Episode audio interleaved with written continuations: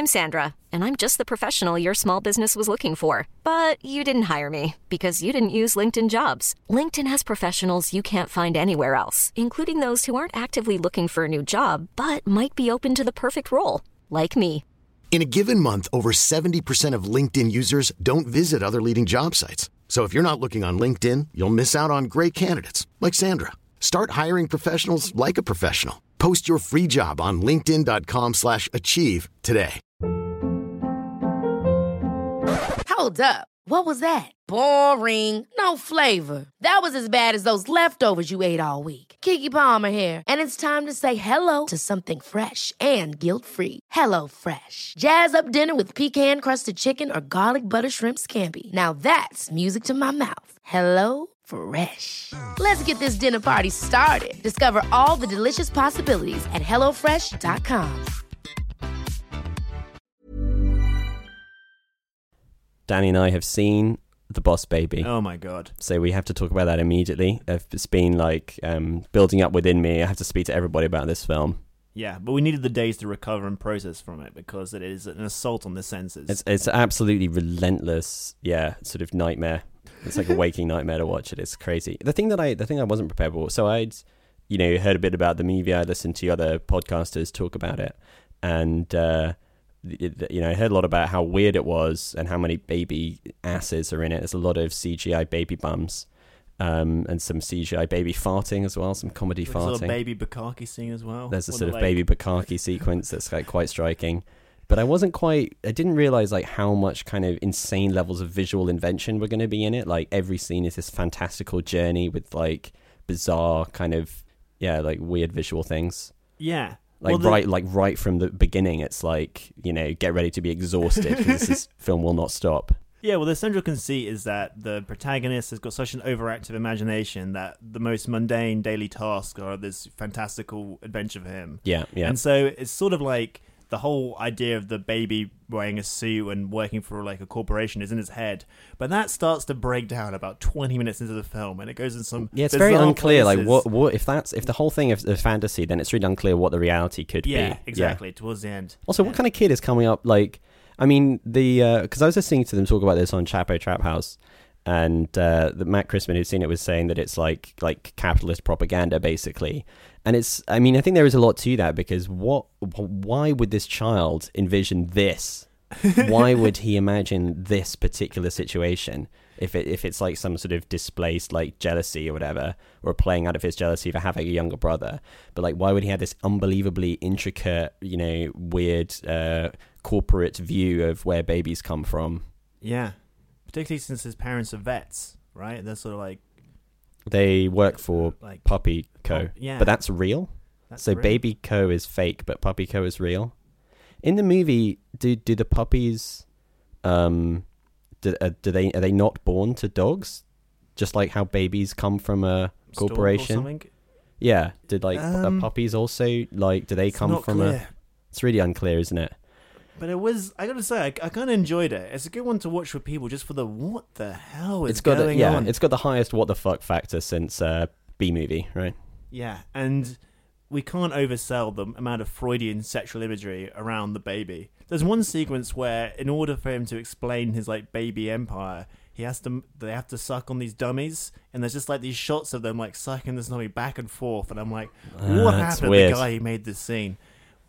It's Yeah. like you got stuck in the oral oral fixation by one of the animators, and an anal fixation There's a serious anal fixation in it. Yeah, there's so many fucking bums in it. It's unbelievable. Like not only the baby's bums, but just like shots of bums.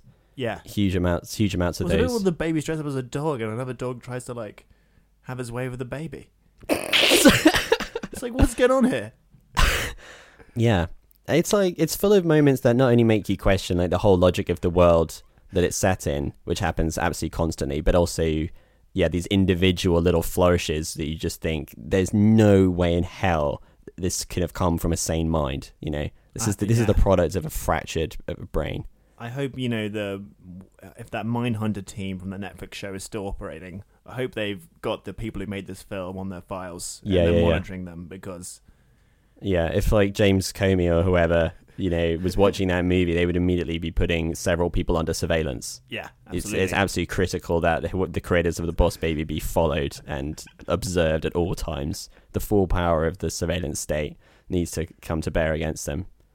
here, here. Anyway, great, great film. Hope it wins the Oscar. Yep, much better than Coco. Much better than Coco. Piece of shit that movie. So, Danny, what is this podcast about? Let me tell you. So, Film Chat is a podcast all about Sam Foster. That's you. You're a former pro soccer player whose reputation for partying and gambling has caught up with you. We've caught up with him. You know what I mean. Tenses are uh, negligible. Uh, you are sentenced to a year of probation, which includes working as a handyman in a dilapidated boys' orphanage. The orphanage manager, Danny Moran, wants the boys to do something meaningful, so I persuade you to start a football team known simply as Home Team. That's the name of the team, Home Team. They're terrible. But under your tutelage, their skills improve, and they start to make progress in the local junior tournament. However, disaster strikes when a fire damages the orphanage to the point that it might have to be torn down and the boys will be separated. Somewhat deflated, the team play what could be their last match together, and despite very good opponents, they win. It's at this point Uh huh. that the orphanage's cook, called Cookie, that's his name, reveals that he placed a bet on the team to win, and the winnings will be enough to rebuild the orphanage, is what I would be saying. This is a adaptation of the film Home Team, starring Steve Guttenberg, my favorite actor. This is in fact just a podcast where we talk about and review films. I'm Danny Moran, and joining me is a washed up sack of shit with a heart of gold, Sam Foster. Hello, hello. Uh, on this week's episode, Danny and I are going to be reviewing two um, intense dramas that take a microscope to human relationships, paints a picture of people which is pretty fucked up. Wouldn't recommend this as a double bill. It would be highly distressing. The first is Paul Thomas Anderson's Phantom Thread, the sumptuous swan song of Daniel Day Lewis, who is playing an eccentric dressmaker, navigating a volatile romance with a waitress who becomes his muse. The most important thing to know about this film is yes, it is as quotable as There Will Be Blood, and you're going to start yelling a number of strange catchphrases to your friends, um, who they'll probably find that really hilarious. Things like "Where's your gun? Show me your gun." You're going to be shouting that at people quite a lot. Where's your gun? Where's your gun? Show me your gun. Where's your gun? Um, so look forward to doing so. Our second review is of Andrei Zvyagintsev follow-up to Leviathan, another epic tragedy. This one's called Loveless, probably one of the most aptly named films of all time. Go in with a lot of joy in your heart in order to survive.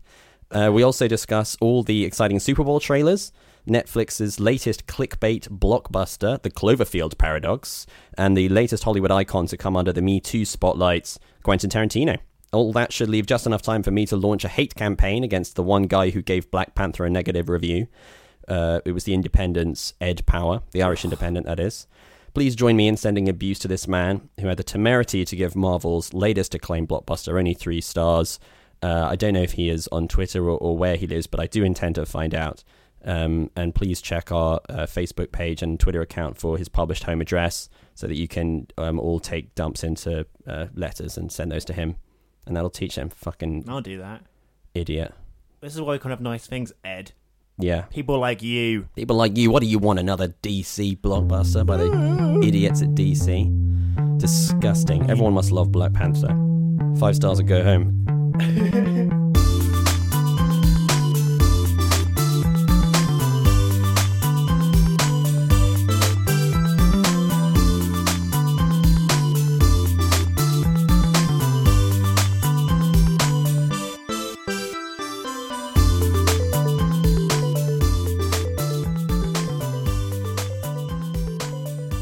Regular correspondent Andy Poole um, wrote in, linking us to this Guardian article, which was uh, giving a lowdown on Quentin Tarantino's less than stellar week.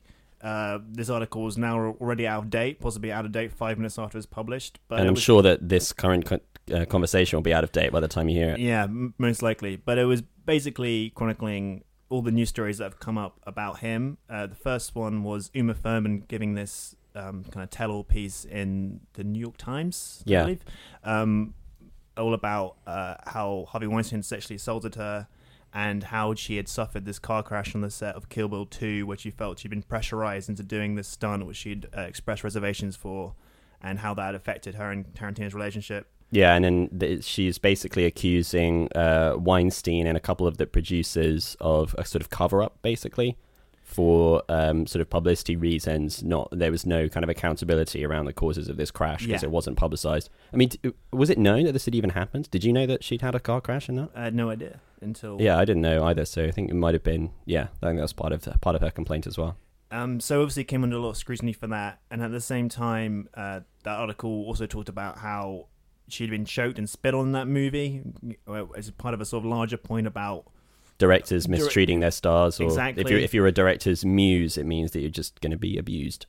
yeah, and uh, that also was kind of coupled with this resurfaced audio of Quentin Tarantino defending Roman Polanski in 2003 on the Howard Stern show after he'd won the director uh, best director um, Oscar at the Academy Awards, uh, and basically just giving the defense which all his defenders have, which is that it wasn't rape. It The was only was- statutory rape, Yeah, it that was, was sex of a minor, but she was into it Yeah, even though she was 13. which Tarantino has uh, since apologized for in a like massive mea culpa. He's been doing an un- actually unusual amount of media engagement since occasionally when things flare up around him or there's stories about about him, he doesn't tend to like address them in a huge amount of depth.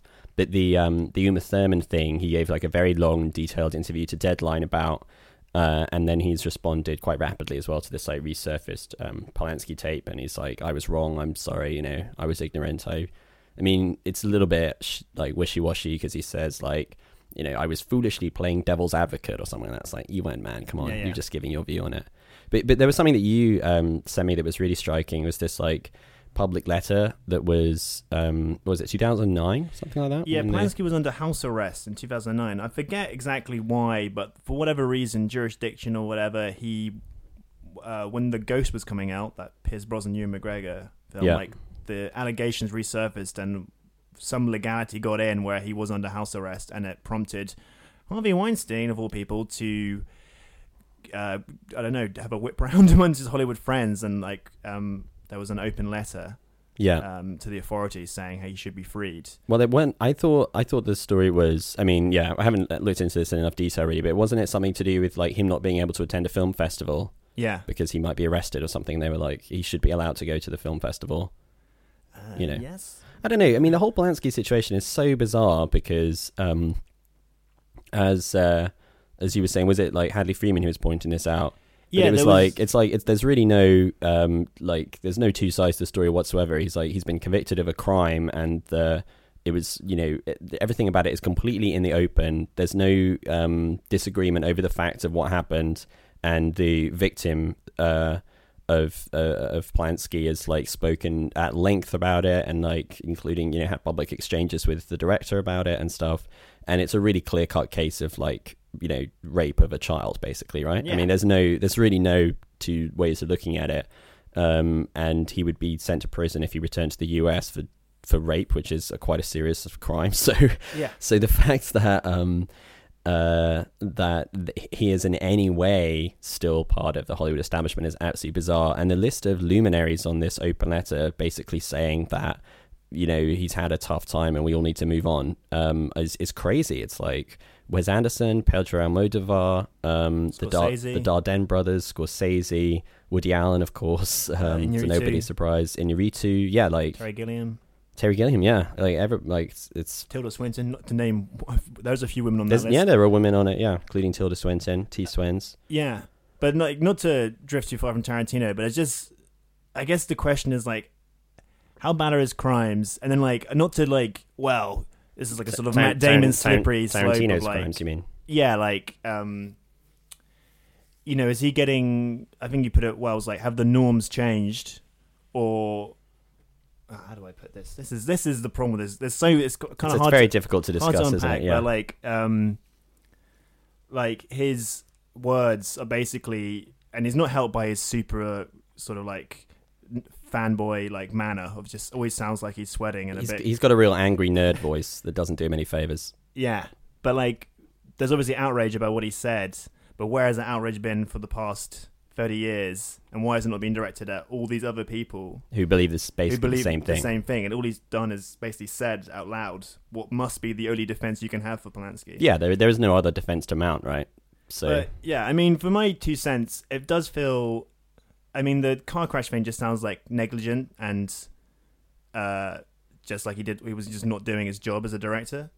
Um, but I don't know if it like it feels like a lot of sh- stories coming out at once, and plus it's coupled with the fact that his latest film like apparently has the Manson murders and Polanski might be in as a character, which is obviously very unfortunate. But I don't know if it like suggests a pattern of behavior or whether like I'm just like comparing that to like a norm, which is obviously problematic. And Yeah. just, like it's really it feels maybe less like um, people deciding that, that things are, are not okay that they used to be seen as okay but it really feels more like bringing making things explicit that you're like of course that's bad. You know what i mean? Yeah, yeah. like that things are sort of resurfacing and not being kind of brushed aside and that that's really the changing norm rather than it being things that you know when you discuss them you'd be like obviously that's fucking awful. Uh, but somehow people just weren't people were just pushing that to a different part of their brain and now it's moved to the front and like that's the like that's the key um the key important thing that's changing that needs to remain the focus of the discussion uh and it gets it becomes you know a matter of um, I guess, personal judgment when you are dealing with individuals and being like, uh, are they now bad? Were they always bad? Like, can you not watch their movies anymore? Do you have to boycott them? You know? Uh, do you have to like stop watching their films? Like, not watch any of their older movies again? Like, not like you know, eh, like ostracize them or or whatever. I don't know. I mean, because there's so many different um, different things to deal with in this case. I mean, like you say, like the fact that so many Hollywood directors are willing to defend Roman Polanski is obviously like absolutely abhorrent. Uh, and I don't like, and if someone was like, you know, fuck the whole establishment, fuck all these people, fuck Almodovar, Anderson, you know, Yeah, Swinton, yeah. and whoever, then it like, it would be hard for me to say like that's wrong to have that reaction. But it's also like, um, you know, I w- I wouldn't say that, that that is also you know the necessary and only possible possible response. And I don't I don't feel like Tarantino. I don't know. I think it's a hard one because I a bit like with Woody Allen and stuff that these are both directors whose careers you know been following closely for a long time and whose movies meant a lot uh, to me growing up and to you as well, Yeah, right? yeah, like you know they're like very sort of like influential people in our like you know youth, and so there is a natural sense that you want to be defensive about them and you sort of Yeah. have to try your best to be fair minded without falling into that kind of thing. Um, but I don't.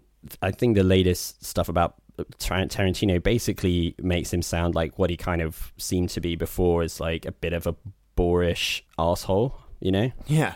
But I don't know if there it's it's really like morally abhorrent. And I think especially around the Uma Thurman stuff, I mean, obviously like that was a major event and he felt guilty about it and they patched up their relationship since then and she was very explicit after she gave that interview to the New York Times about the fact that they're friends again, you know, and he gave her the the the footage of the car crash Yeah. Um, that that that was the the foundation of the whole story in the first place.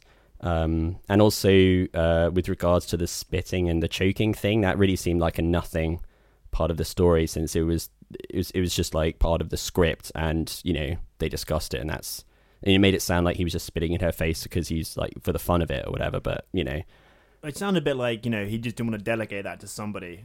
Yeah, yeah. I don't um, know, like well, there was a the, it's kind of like put in this context of like he was a sadist, but I don't. I don't know. I don't know if I buy Yeah, I it don't necessarily. It's like. But I mean, the, he he he used this example of um, uh, Diane Kruger in Inglourious Basterds, and there's a, there's a scene in that where she gets choked, um, and how he did that himself as well. But he'd like discussed it with her, and then uh, and then after the uh, after this interview, I think Dan Kruger did like a uh, like an Instagram post or something that was Yeah. like it was a pleasure working with Tarantino, and you know he was always like treated me well, and it was all great or whatever. So I don't know. I mean, I'm not. I don't think I'm going to personally um, fling Tarantino into the into the trash bin over this latest thing. But whatever. I mean, it, it seems like the absolute least important thing is like what individuals like me and you like what our judgments are of who's who's good and who's bad. Seems like com- you know that's like the most minor trivial thing, and the it's like the what the broader you know making sure that the broader changes in conversation like continue and aren't too sidetracked in these kinds of just like um, labeling people as you know you've, you're bad now, you're good, you're still good, Yeah, whatever. absolutely. I mean, it feels a bit like the you know the real part of the story was that like Harvey Weinstein like sexually assaulted Uma Thurman. That feels like the worst crime in the whole piece. Well, it's definitely the worst crime. Yeah, but I guess because it's people. I it's like it's like crime. it's like it's like old news now or something like that. So people now concentrate on Tarantino. But yeah, it'd be fascinating to see where it goes because uh, we haven't discussed in a while. But like since then, like Woody Allen's had a lot of um, like people disowning him and like regretful about being in his films. Yeah, which And is kind of that's new, isn't it? Like like all these people turning around and saying, "I, w- I wish I'd never been in his movies." But yeah, we were we were covering like this new Tarantino movie and about how it was such a bidding war between the studios and you know DiCaprio signed onto it and like all these major huge stars and it's gonna you know in theory it would be like a massive release next year Yeah, and now it's kind of you know is the climate changed enough that it won't happen. I don't. In some yeah, case, I'm sure. I don't think. I don't think it's severe but I think he'll that. probably write it out because he ha- he himself hasn't sexually assaulted anybody, as far as we know. Yeah, As far we got to add that proscript to every man we talk of about. course, now, because, absolutely. like- yeah, nothing's come out yet. I don't know, like yeah, his behavior is just normal. Like used to, it would be six months ago, it wouldn't be a story. Yeah, I guess that's the interesting thing. yeah, exactly. Yeah, I mean that that that feels like that. Just that does feel true. Um, and it's it's basically a good thing if these things, you know, if these things keep going on. And there's like an element of, I guess, media feeding frenzy around it. But it seems to me to be not really that bad. I mean, even um, Tarantino, when he was talking about the Maureen Dowd interview with uh, Uma Thurman, he was he was saying that like he didn't even think the piece was that you know he didn't think it was like a bad piece or anything. Like, and it I think that it's a um I- think it's actually being handled pretty well, to be honest. I mean, the the the final thing I would I would say about this is the um, uh, I was listening to a discussion on another podcast, the Still Processing podcast, which you talk about sometimes. They were talking about the Aziz Ansari story, which for anyone who's not familiar with, you know, you probably are. You're plugged in, aren't you? You're following stuff. But in any case, he uh, there was a controversy around him. Someone gave an anonymous account of going on a really bad date with him, where he where he like um, acted in this uh, overtly sort of sexually pressurizing manner, and like uh, they ended up sort of doing like sex stuff that the woman did not feel comfortable with, and then um, and then she left, you know, really upset about it, and then and then wrote this or like gave this account to uh, a website called Babe.com. Um, and it was in this kind of grey area of like it wasn't exactly like rape or anything, but it was sort of in a in a in an area somewhere between harassment, assault, and just bad behavior or, or like you know Yeah. ill manners. And so there was this conversation that erupted up over that as to like um, did he actually do anything that was that bad? Uh, is it appropriate to categorize that story um, alongside other like explicit accounts of assault, like the Weinstein stuff? And you know, was it treated in a salacious kind of manner? Because there was loads of details in the piece that felt a bit extraneous. And um, and what they were talking about still processing around this is basically that it's like uh, inevitably when you have this like large moment that goes on and it's loads and loads of things are being swept up in, in this like ongoing debate it's going to be messy and there's going to ha- there's going to be confusions over individual instances and there will be like disagreements over what constitutes you know what um but that this shouldn't derail the central thing that's going on Yeah. people shouldn't get just like caught up in like uh you know oh actually me too has now become shit because uh poor aziz ansari is being tarnished by uh, this story about him when all he did was like you know not pick up on her signals or or, or whatever like that's not like it's not important or Yeah. like the journalistic standards of babe.com if they they didn't write it in the correct way it's like obviously you know it's legitimate to criticize them but it doesn't really affect the the whole thrust of this conversation you know which is which has to be like nuanced and you know yeah, complex I mean, yeah, I think I'm I'm going to say this point again. I might have already said it, but just like to, clar- to clarify myself, like particularly with the Polanski thing. Obviously, like those comments like Tarantino made like are terrible, but I feel like they've been discussed in isolation when they should be discussed. You know, like that Hadley Freeman piece was really good, but the way it's been reported on, not like Tarantino shouldn't be like thoroughly ashamed of himself. He obviously should. Yeah. But it's been like kind of reported as if like he's just like one weird guy. Yeah. When like that. It's the whole culture Yeah, like and like it should be discussed as part of like a much bigger, co- like the biggest context there is. Yeah, yeah, the yeah. entirety of like human history. No, Um, ab- absolutely. Like all these things should be put in like the broader cultural context of like Yeah. you know, And- which is like we we live in this like utterly fucked up culture, and so yeah, yeah. you know, Sorry, I, I felt like I was veering close to being like a sort of Matt Damon, like not all men. We, there's got to be a sliding scale of outrage, and like I think, like, twenty percent of like outrage. No, no, no. Yeah, yeah, yeah, yeah. No, I think I think we should be clear that like, you know, nobody should be too precious about people getting burned over this. yeah, yeah. And I don't give a shit. you know, like it's good. I mean, I think basically the presumption should be that the more careers get destroyed by this, the better. I don't know if that's a sort of flippant remark, but Yeah. I feel like if if people if everybody like gets caught up in this kind of firestorm and it, it does end a bunch of people's careers, I think that's like a, basically you know on balance that's much better than if that doesn't happen. You know, but then like things don't change. yeah, And if if it, if it if there's a sort of trail of destruction in, in the wake of this, then like it would have had like some kind of an impact, you know, absolutely. and create it creates precedents for the future that can only be good. it's impacted me because you got me that Hateful Eight poster for Oh my my, God. birthday, and it says the Weinstein Company present the eighth film by Quentin Tarantino, and Yeah. the poster is like uh, All these Jason men Leigh. looming over Jennifer on Jason their Leigh. knees were like these seven other guys' faces sort of loom over her. Yeah, and she's I'm like gonna have to take that poster down, Sam. she's like front and center, covered in blood with a bruised eye, and there's like these giant men looming over her, and they all look fucking awesome. Uh, that, that poster hasn't dated well. That poster is not the best way okay. to. I got my Annie Allhope poster. Oh no, jeez! my art I like is problematic. Yeah, I got a Debbie Harry poster. I put that up. you've got that Manhattan poster, don't you? Of Oh, the I two of them in bed together talking about sex. Yeah, that's okay. I've got my with just Chinatown bits of poster. dialogue with with his characters talking about how like she loves to do freaky shit or whatever. Yeah, that's fine. I got a, you know, I got other movie posters. Got my last Tango in Paris poster. Oh, no, no, no! Oh, God. Yeah, you're flipping through your collection of posters like the sort of poster section in HMV, but like every one is a depiction of uh, sexual assault that you Yeah. didn't that you didn't realize. Yeesh. I'm the real victim. Rape culture doesn't exist, and let me just go and check my collection of posters. Oh no! Yeah. So to conclude, I'm gonna need you to get me a different poster. That that birthday gift is no good anymore. All right, man, don't worry. I'll, I'll get you as the as the least the least uh, I want a problematic ladybird poster, I can find. I'll just get you a poster of a picture of a ladybird. Yeah. yeah, this you can't possibly object to it. You know, it's just a little insect. What's what's wrong with that? In, inoffensive. The, Inoffensive. the insect didn't do anything. It's fine. Superhero films announced, casting rumors leaking out. M. Night Shyamalan's film is hated, Paul Thomas Anderson's is fated, Meryl Streep's Oscar tips, Matt Damon's in a viral vid, Michael Bay's made a mint. That's the news that's fit to print. On to more serious matters. The Super Bowl. oh, it was great, wasn't it? I can't believe the Eagles. I've won, actually I don't even know who which teams were playing The or Eagles what the result and was. The Patriots. I don't know who won. I'm pretty sure it was. I, I it really surprises me how many people in Britain watch the Super Bowl.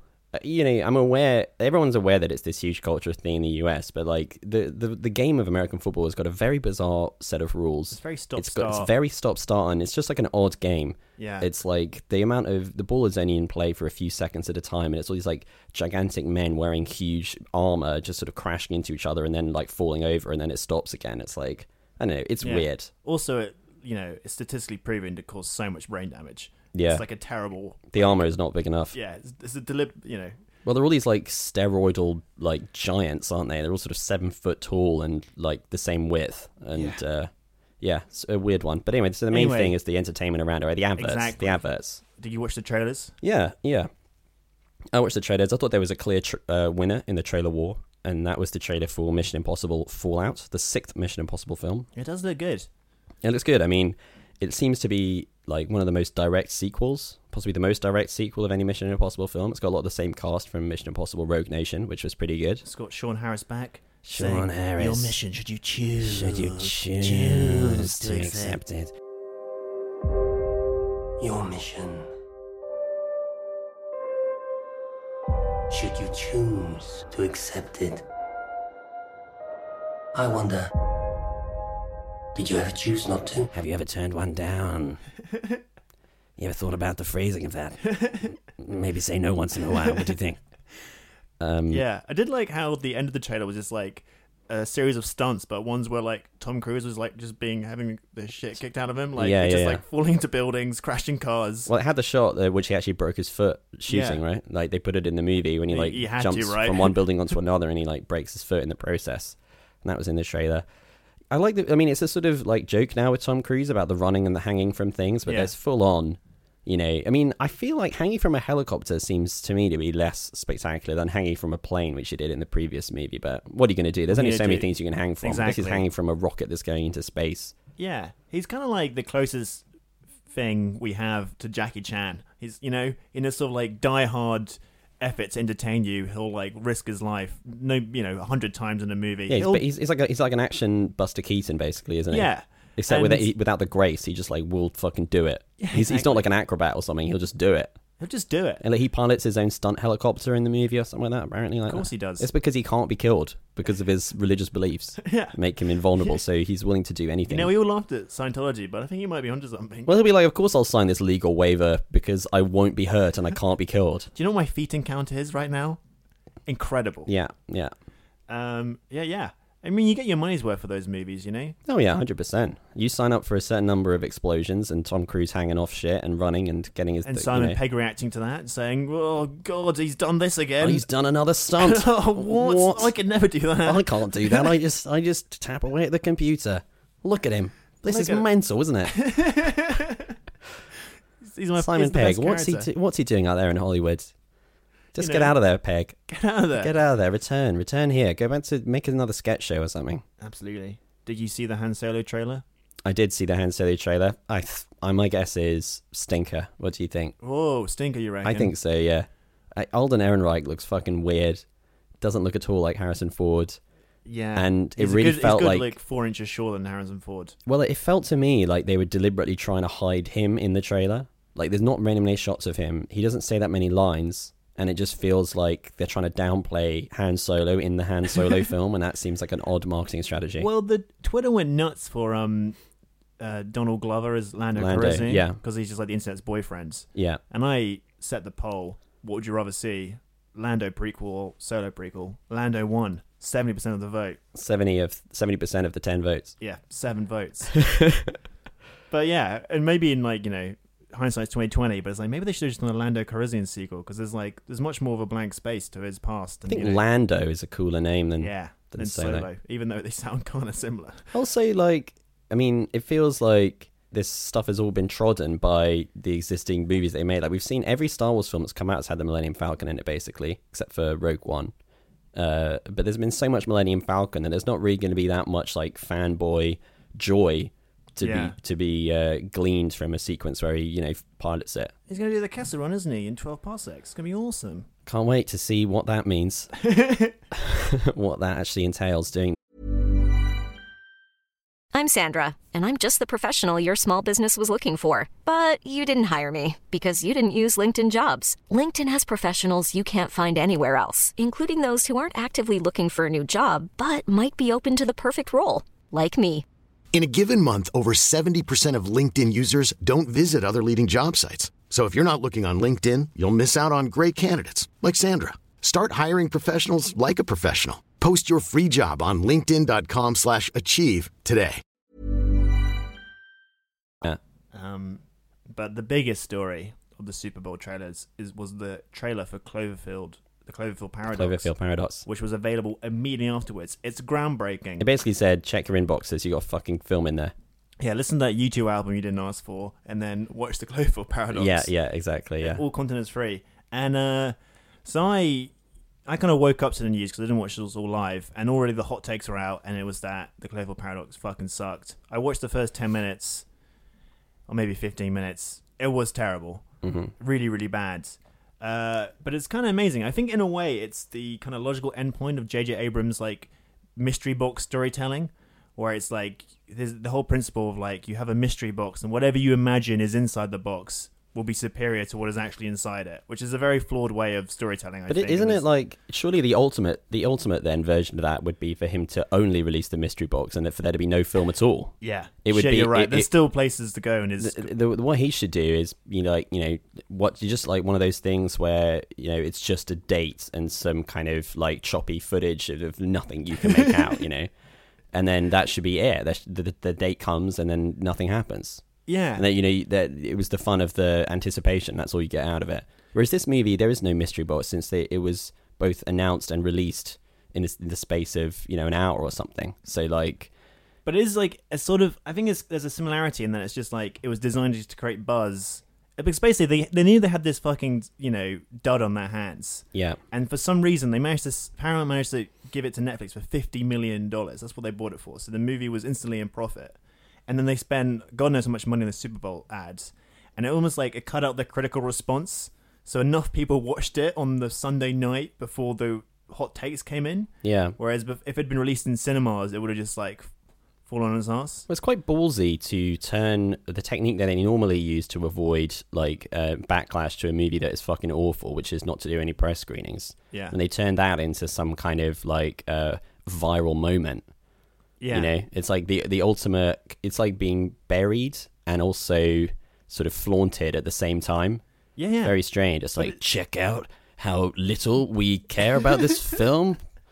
We didn't promote it at all. Watch it. It's like I don't know. I mean, I guess it would be different if the movie was a masterpiece or something like that, and everyone would be hailing this like genius, you know, twist. But instead, it just feels like a shit film that they didn't want to tell anybody about, and but somehow tried to make that the story about it. I don't know. But it's just like it just feels like a con, you know. They knew it shit. Like, how can we get people to see it? Yeah, well, that's the, the that's the other like element to this is that it's um it's very much a a beast of modern filmmaking, and that it's this like everything is a franchise now, everything's an interconnected universe, and what the Cloverfield franchise, if you can even call it that, seems to be doing is like uh, remarketing existing movies as like just putting Cloverfield in the title and doing some vague kind of tie-in. So like Ten Cloverfield Lane was clearly written as a script not remotely connected to Cloverfield, and then they just put Cloverfield in the title and uh, you know there's some sort of vague sense that it might relate to the, that previous movie. Remember Cloverfield from 2008 or something? Yeah. And uh, and then they did they did the same with this one, where it's a script called The God Particle, and it didn't have anything to do with Cloverfield. And then they sort of like slapped slapped it on. They rebranded it just to make it a sequel. It's like the desperation for things to be sequels now is such that original films are just marketed as sequels to some other film for no reason. That's uh, that's such a weird thing to do. it is ex- extremely weird. especially with something like Cloverfield, which is not. It's just like very obviously a standalone film that does not beg for a wider universe whatsoever. Oh, well, I wouldn't say that. You say that? Wow, Come on. What happened to the monster at the end?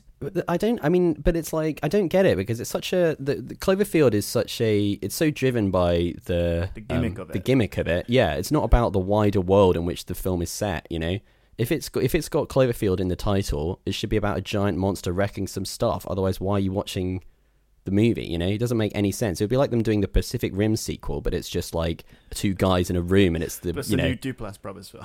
yeah, yeah, exa- exactly. Yeah, it's like that. Don't people feel like they got cheated if they go to see a film they think is a sequel to Cloverfield and it doesn't feature a giant monster wrecks shit? Why are you watching it? yeah. No, I agree completely. Very strange. Very strange. But you can see it for free on Netflix. Yeah, maybe maybe we'll watch it. Maybe we'll watch it. I'll watch the next fifteen minutes. You just tell me where you left off, and Yeah. I'll pick up from there. And. I'll then tag team and me in. We'll yeah, we'll tag in and out. and then that way none of us have to watch all of it. but together, We'll we'll, piece together what the fuck happened. yeah, the hive mind will be, you know, I've seen the whole thing. Yeah. A little break now in the show. Cause Danny has to blow his nose. And Sam is trying on different clothes. And Katie's cooking sausage rolls. I think they're almost done.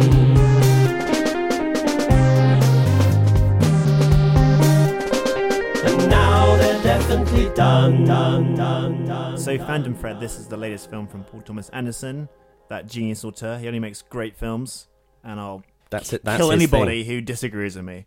That's how much I love him. And uh, he's reteamed with Daniel Day Lewis. They had great success with There'll Be Blood. And the plot of the movie is that Daniel Day Lewis plays Reynolds Woodcock of the House Woodcock. They are, it's like a, so he's a couturier, dressmaker, and uh, he runs this, you know, bout- boutique fashion place with his sister Cyril, played by Lesley Manville.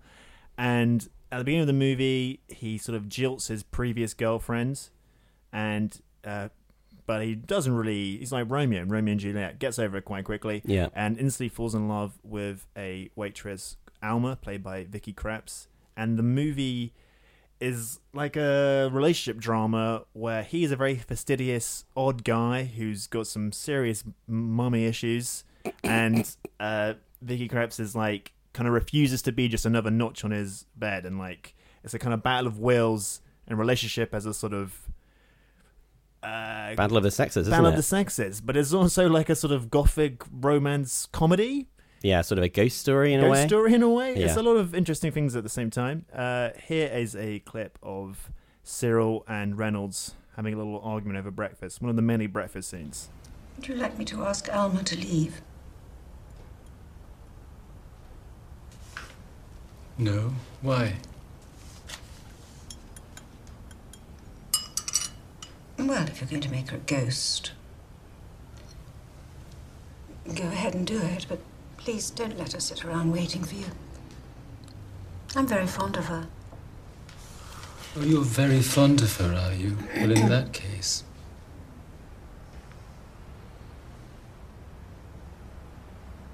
No, don't turn it on me. I don't want your cloud on oh, my head. shut up, Oh, no, you can shut right up.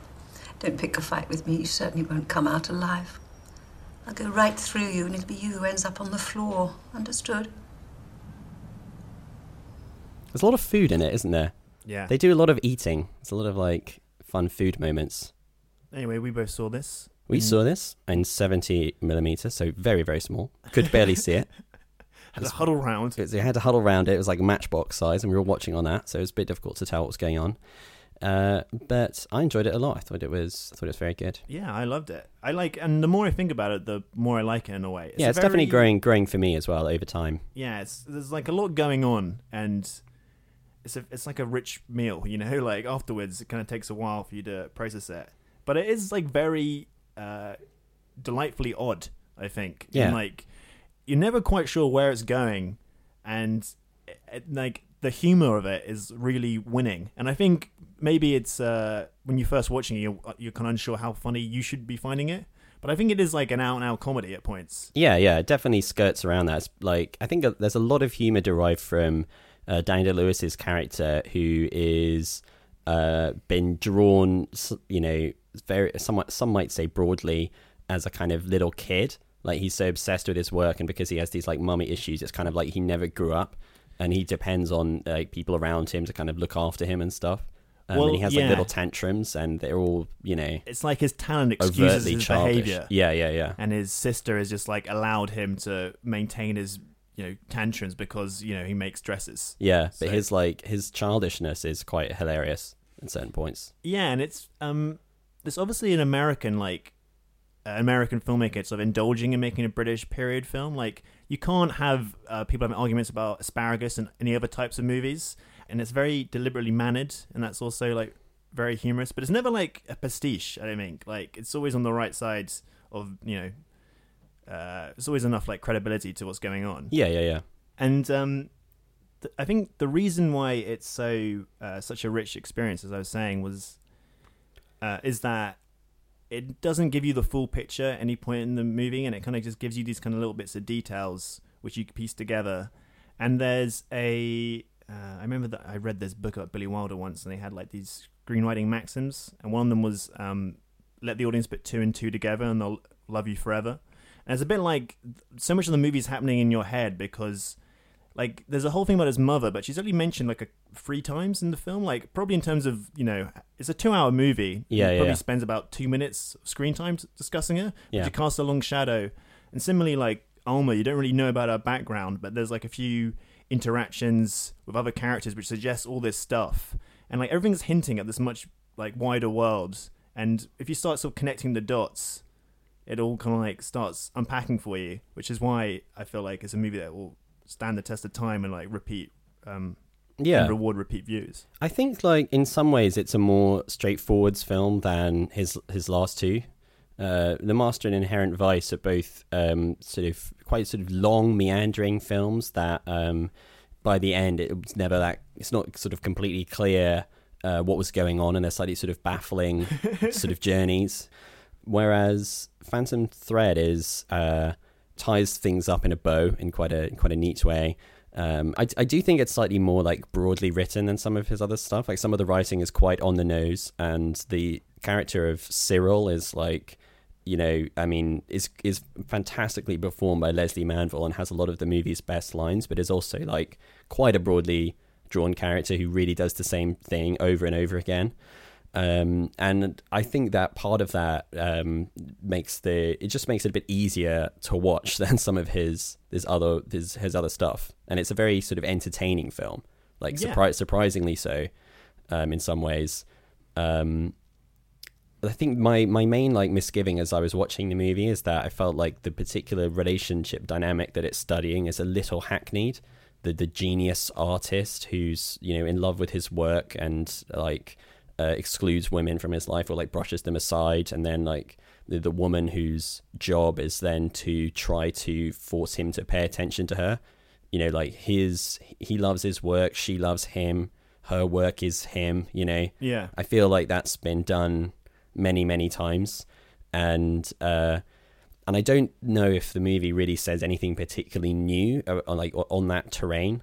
Uh, but it's extremely like sumptuously executed and with yeah a lot of sort of verve and wit and great performances and so I think I think it is I think it is really good but I I mean that that problem is sort of like faded after like having reflected on the film a lot because there were so many things that I found enjoyable about it. But I, at the beginning, I was a bit like, oh, you know, another story about a guy who's like, you know, it's the great artist who's a bit weird because he's so good at what he does. And I was like, yeah, yeah, Yeah, but he is like a bit of a subject of ridicule in the movie. It is like the woman. It's the women's film in a way. I oh think. yeah, yeah. Well, he is a very Like- silly. I mean, he's a, a sort of very silly guy. and they all like hold their like the the great Daniel Day Lewis, like you know, they're as good if not better. oh yeah, absolutely. There, like, all the you know, performances are brilliant in it. And uh, yeah, it's quite a fun one for him to go out on in a way. If he is, always a bit suspicious if anyone announces their retirement. Yeah, I like Ste Steven Soderbergh retired from movies and now he's making one every five seconds. But yeah, it's like it's a very uh I don't know. I feel like Daniel Lewis is known for like his sort of towering performances where he's like the sort of alpha male, and it's sort of a bit like this, but like he's just so like he's such a kid, like yeah, yeah, yeah, yeah, yeah. and uh, yeah, I don't know. There's a lot of humor in it, and uh, the Jonny Greenwood score is typically amazing. Yeah, I was about to mention. I, I think it's one of my favorite things about the movie. Actually, the score. And I think yeah, it, it like lends it this like weird, dreamy tone. And as you were saying, even though like the sort of dynamic is quite familiar, for like the last hour of the movie, I didn't really know where it was going. Like individual scenes were just like there's, there's such a strain of oddness to his filmmaking, which is Mm. what makes him so compelling in a way. Yeah, It's absolutely. like on yeah. paper, like they seem like quite uh, traditional narratives you've seen before, but then I think he's just like a weird guy, you know, and like Yeah. comes out in his movies. Yeah, um, I think the score is sort of like a great advert for the movie. And if you were sort of wondering whether to see it or not, I think a good judge of whether you'd enjoy it would be to like go on to YouTube or something and search the Phantom Thread soundtrack and give a listen to it. It's extremely elegant and it skirts a little bit a pastiche of um, these sort of prim, piano-driven uh, uh, period costume drama scores. Um, but it's at the same time very feels like very much its own beast. It's very memorable, um, very sort of like deft and neat, and kind of unsettling and odd.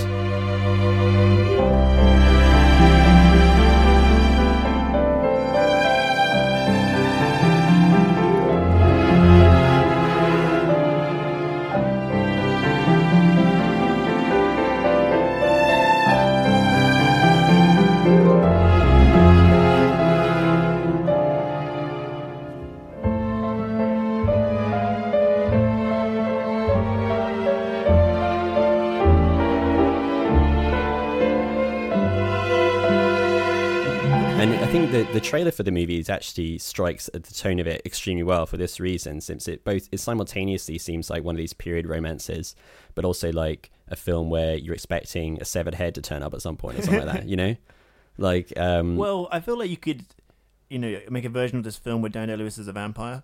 Yeah, and it- exactly. yeah, or change some, that something much. like something like that. Yeah, I mean, there's that line in the trailer where he's like, uh, "You can sew almost anything into the lining of a coat," and it's like, what the fuck is this guy gonna do in the lining of a coat in this film? It's gonna be some fucked up shit. So I feel like there's this kind of that element is always lingering, lingering in the background. Yeah, Um, and yeah, I I think like yeah, it's a lot of fun. I think I think it's it's very good, it's fun fun film to watch. Fun. That's that's not what's a stupid thing. it's a fun film to watch. yeah.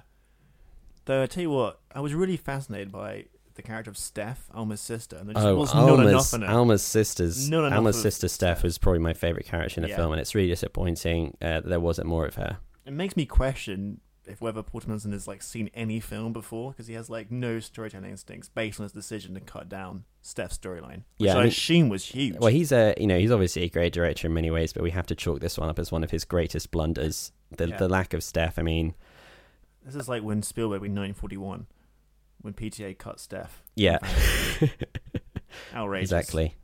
But I Uh, think so- the actress is going places. I think that actress, the actress who plays Steph in that film, she really lights up the screen. I mean, I like Vicky Krieps, but Sarah Lamesh, the actress who plays Steph, Alma's oh, you looked sister. up her name.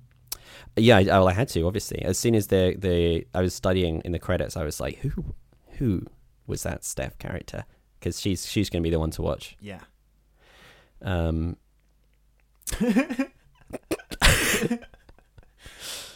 thing about Phantom Thread is like it's like a really good British film, uh, but made by like the most Californian director. And every time one of these British movies comes out, I'm always like, oh god. But like, I feel this is like the best version of one. Where Yeah. like it's a bit weird, a bit kinky. It's all what's not being said, but made by like an actual pro. You know, it's not just It's a, a bunch of like- dames whispering in rooms and talking about the king or whatever the fuck it. You know, it's Yeah, like yeah, a genuinely yeah. like interesting film. it's a bit like that guy. Who's the guy who directed uh, Berberian Sound Studio and um, Uh, Peter Strickland. Peter Strickland? Yeah, I feel like it's a bit like that. Very sort of like offbeat and has this sort of gothic uh, thing to it. So, I mean, I I think it, it does sort of um, speak to how utterly shallow the British film establishment is. That they, you know, love crap like The Darkest Hour, and you have this like, you know, there's your there's your fucking costume drama. Yeah, that's, a- that's like a proper one. Why don't you lift that one up? Not this like jingoistic garbage. Fuck Joe Wright. Fuck him in his stupid head. My favorite film stars Bridget Bardot. She's the queen, but she wants to be in radio. So she starts a podcast with her friends, and the terrorists try to stop her, but she beats them in the end. Now for another deep uh, film that we'll try to sound For the laugh intelligent out talking loud about comedy of the year. Love- Loveless. Loveless. Loveless, starring Adam Sandler and Kevin Kline. The latest Netflix release. The latest Netflix. David Spade. Chris Rock. Rob Schneider. Loveless. Um, yeah, so Loveless. This is uh, directed by Andrey Zvyagintsev. It's his follow-up to uh, his acclaimed film Leviathan, which he made a couple years ago. Was that 2014 that came out? Yeah, I believe so. Um, and uh, it is another bleak Russian epic uh, drama. It follows a uh, sort of marriage that is in the process of falling apart between a woman called Zhenya, who owns a beauty salon, and a guy called Boris, who's just some sort of uh, office Business corp. drone, business corp office drone. Their son, uh, Alyosha, goes missing at the beginning as they're trying to figure out the uh, uh, who will have custody of him in their breakup and the movie follows the the um, search for their son and also their their sort of lives in the fallout of that. They each have their own partner, um, and the, their sort of hollow, awful um, lives and follow them around being miserable and looking like shit and being horrible to each other. You gotta see it. You got to see it. It's the film of the year. Um, so this was one of the best movies that we saw at the London Film Festival. Yeah, Uh, I thought it was brilliant. but also one of the most harrowing, I would say. Yeah, it's, it's, not a not a um, barrel of laughs. It's quite funny because Zvyagintsev, I think, like, he sounds like a parody of what I imagine a Russian director would be like. It's like I make three hour films about miserable people, like, and horrible shit happens. And uh, I thought Leviathan was brilliant, and I've, like, sort of been meaning to catch up on his filmography, but I'm, like, never in the mood for one. But Yeah. I feel like when he's in the cinema, you should definitely go and seek it out because, you know, you will have to, once you buy that, five minutes in, you're, like, enthralled, and he's got an incredibly it's very gripping. Yeah, his style, which just seems to be like slow pans, for some reason is the most tense thing in the world. And uh, yeah, it just like technically, it's an incredibly assured piece of filmmaking. And uh, there's something very daring about making a film where the two leads, basically, any sympathy you have for them will be destroyed within the first 10 minutes. They're such horrible people. They have like. Loveless, as you were saying, is an incredibly apt title. Yeah.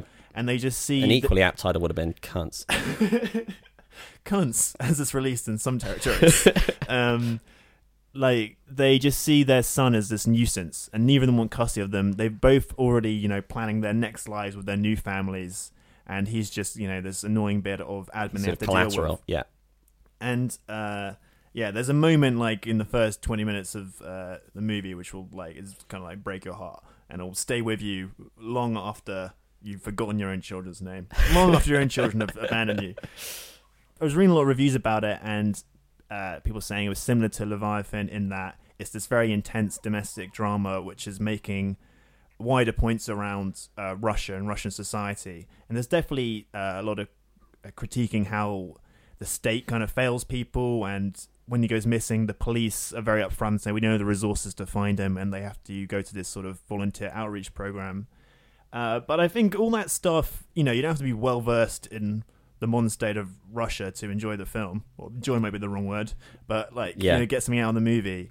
But it's definitely a critique of just a general kind of modern malaise, a sort of kind of post Thatcher uh, capitalist. Well, it's very like um, yeah, it's very like the the, the this like bleak um, late capitalism in which um, everyone is out for themselves and no one is going to look after you, and you know, it's like in I mean in Leviathan, that's like about one man struggling with the state and and being crushed by it, and like the title of the movie partly refers to the state.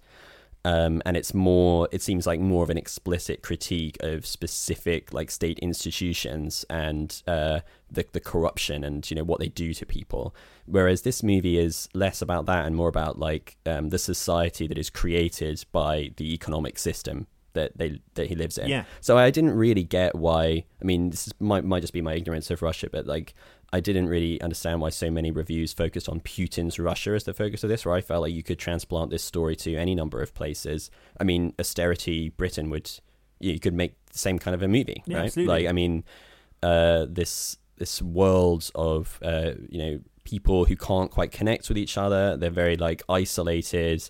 Um, and the relationships are quite, you know, transactional and like there's no support. There's no like social support for things. There's no sense of community and it's all been kind of um, you know everyone's very atomized and stuff. And so yeah, I felt like the the, the social critique of it was um, more more broad than that. Uh, I thought like the thing that that was so striking about it for me was the way in which even though the characters are incredibly unsympathetic because they're absolutely horrible, it feels very clear that the uh, assault that the movie is making is on society at large, not on individual people. Like it's not like about two people who are horrible. It's not like why aren't Yeah. they better parents? It's like this is what the world that they live in has done to them. And there's a lot of there's not a lot of like compassion within the film, but I think the movie has a lot of compassion for its characters. And there's something about that that sort of pacing like glacier like camera movements that is so tense and uh, leaves you you sort of always hanging on the edge of your seat studying every frame expecting some like shit to happen at any at any moment but it you it has this kind of like real close observance of these people's lives that creates a lot of empathy. So it's not like they're sympathetic characters and that you're not like you know you don't you don't like them as people but i feel like you feel a lot of empathy for them Yeah, because it's like you know it's the sort of study of um how tough it is to get by in this world. Yeah. and and um so I, I think that's what like part of the movie's big success um compared with maybe something like um killing of a sacred deer which has a similar kind of prowling like uh, anthropological almost sort of view of human life. But in that movie it's more like look at these fucking weird people you know like they're a bunch of morons. Um and uh, whereas this film feels like much more humanist. The spine of the movie is this hunt for the kid, and it's like kind of like a procedural, I guess, like very vaguely, but it's almost it's more like a diagnosis, as you were saying. And I think like it's a a bit tougher, well, a lot tougher than Leviathan, which had a lot of black comedy in it. But there is like a bit of that in like you know it's so horrible it's absurd and there's a sort of telling passage where they go and um, see the mother's the mother's mum and she's Space, she awful. she is like the comic relief character almost. Yeah, like, but that's she's that- terrible. Yeah, but she's horrible. and it's a bit like you know uh it explains a lot about this character that like that was her upbringing and like every generation has like been fucked over by the past and Yeah. they're it doesn't really justify their actions but they've obviously like both found partners that they feel like they can be happy with and it's like their previous life was just a massive mistake and Yeah, yeah, their yeah. child is emblematic of that and it's like uh, you know, I wish I hadn't done this. I wish I'd met these people. You know, I we think, both like- made errors. It does. It shares something with Leviathan in that that movie there was also some entertainment value gleaned from just like the brutalness with the way that people like treat each other. Yeah. and uh, you know it's almost in melodramatic fashion, and like the venom uh, with which the two main characters in this like attack each other is so severe that it's you know almost fun to watch because they're unbelievably horrendous to each other. Yeah, and I don't think it's a spoiler to say that like I think in another movie the kid disappearing would bring them together. Right, But it has- exactly. But yeah, it has but- the opposite. yeah, like yeah, you know, nothing. It doesn't change anything really about their relationship. yeah. Um, but yeah, the performances are amazing by all these actors who uh, I am too ignorant about Russian cinema to know. Uh, but yeah, like I was saying, because they're so unsympathetic, but they do, their performances are so vulnerable, and you really, you know, you really get a sense of them. It's very uh, novelistic. I feel. I think that's the sort of Zvyagintsev thing where you feel like this has been a meticulously researched and workshopped thing, and you know every frame is in its right place. Yeah, And you're absolutely, like in yeah. the hands of this master. And, yeah, It's, it's very reassuring to watch a movie like this where you feel like it's so perfectly crafted. I mean, like Phantom Thread is a similar thing in a way, where you you you you're willing to give the director a ton of room because you just feel like they know what they're doing, and it's you know absolutely. it's consummate consummate craftsmanship. Go go check it out. Um, Yeah, definitely don't see don't it. watch it alone. Don't watch it alone, and definitely go see it in the cinema because it's like a beautifully shot film. Oh yeah, it's it's very very cinematic. and I feel like uh, this is like I don't know how to sell it, but like I feel like you know it's not a movie you'll catch on DVD.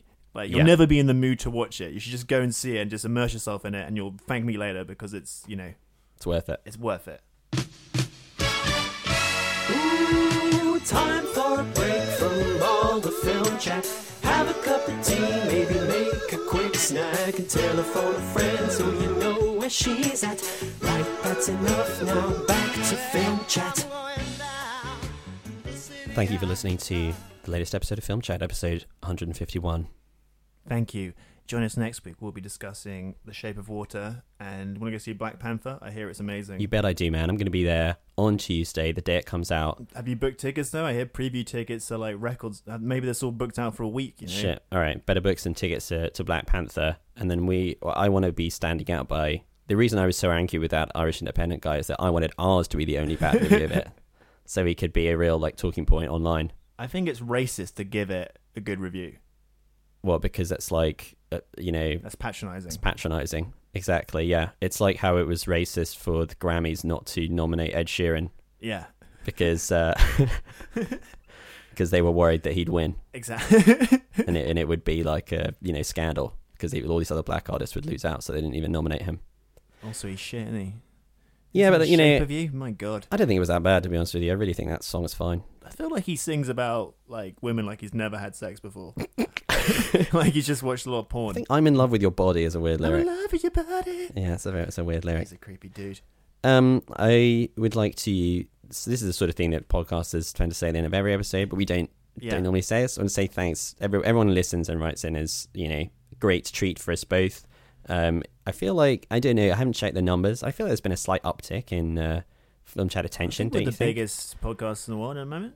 I believe that's correct. Yeah. Um, but anyway, it's always really cool when people get in touch with us. So I want to thank everyone for doing that. We're not always the most prompt responders either to to messages, but that is purely down to us being useless uh, jerk offs. So, uh, but it is it is really cool. And if you think you know you know people who would enjoy listening to Danny and I give opinions about films, Films. which is what we do. That's just the premise of That's the, the, premise of the podcast. Then do recommend this to them. And you can always leave us a review on iTunes as well. I understand. I hear from all the podcast heads that that, that helps your podcast. Um, and the other thing I was going to say is just like uh, I sort of feel vaguely uh, nervous, I guess, about uh, dancing around all this sort of Me Too stuff because like um, it feels like it would be ridiculous for us not to talk about. Not that our view on this is you know has any relevance, like wider relevance, whatever. But it's just like you can't not talk about it, but also you have to not say garbage about it. Um, And uh, you know we sort of nattered on for about twenty minutes of like of sort of attempted woke ramblings. But I would love anybody to let us know like what you think of that, like about about this issue, or you know uh, what, what how it should be like approached and tackled. Um, because there's there's something that is awkward about these, you know, the, the two of us who uh, spent most of the first 100 episodes of this podcast making like Woody Allen jokes. Um, to, to now be sort of like wrestling with it and attempting to do so in a in a sort of mature, nuanced way. Yes, help us, Help, help. please. Anyway, anyway. anyway, so we'll see you next time for uh, you know blockbusters and stuff. Oh, thank God. Thank God for you. Oh, that Oh, was fucking This tough. one's been fucking tough, man. Ugh. It's too. There's too much. intelligent things to too say. much intelligence required for this one. I need some dumb shit. Something more my level. Just like a guy, a superhero, fucking lamping someone in the face. You know, that's what I need right That's now. That's what I need right now. All right, uh, bye. bye. Let's do it. Six Academy Award nominations for what is basically the cinematic equivalent of watching paint dry. Oh my god, what did I just sit through? Okay, listen, the acting isn't bad. It's stilted, it's awkward, there's a lot of pauses. This is the slowest movie ever. Listen, I like a good, slow, character building movie. The Post, you just saw me talk about The Post. Loved The Post, and it's pretty slow, but it's important. You know, it's the events leading up to Watergate. It makes you care. This movie is nothing. It doesn't need to exist. It is a nothing film. It is about a sociopath falling in love with some chick who has like, oh my god, fuck this movie. Has no interest in her, but she knows who he is because he's very famous, and has a lot of money, and uh, you know, somebody needs to remind that motherfucker that if it wasn't for his money and his fame, he would get nothing. No one would put up with your shit. Trust me, there's all kinds of movies and shows with, you know, protagonists that maybe aren't the nicest people. Ash versus the Living Dead. I just watched two seasons of it. Yeah, Ash is a misogynistic dickhead who's a little bit racist, a little bit homophobic, but he has likable qualities, and the people around him make him better. You know, even Doctor Who is a fucking war criminal. Doctor Who is a goddamn war criminal. He has killed billions, billions, and I still like him more than these two little fucks. I want my. I didn't even pay for the movie, and I want my fucking money back.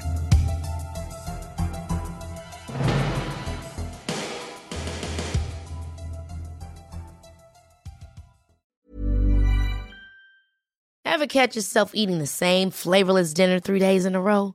Dreaming of something better? Well, HelloFresh is your guilt-free dream come true, baby. It's me, Keke Palmer. Let's wake up those taste buds with hot, juicy pecan-crusted chicken or garlic butter shrimp scampi. Mm. Hello Fresh. Stop dreaming of all the delicious possibilities and dig in at HelloFresh.com. Let's get this dinner party started.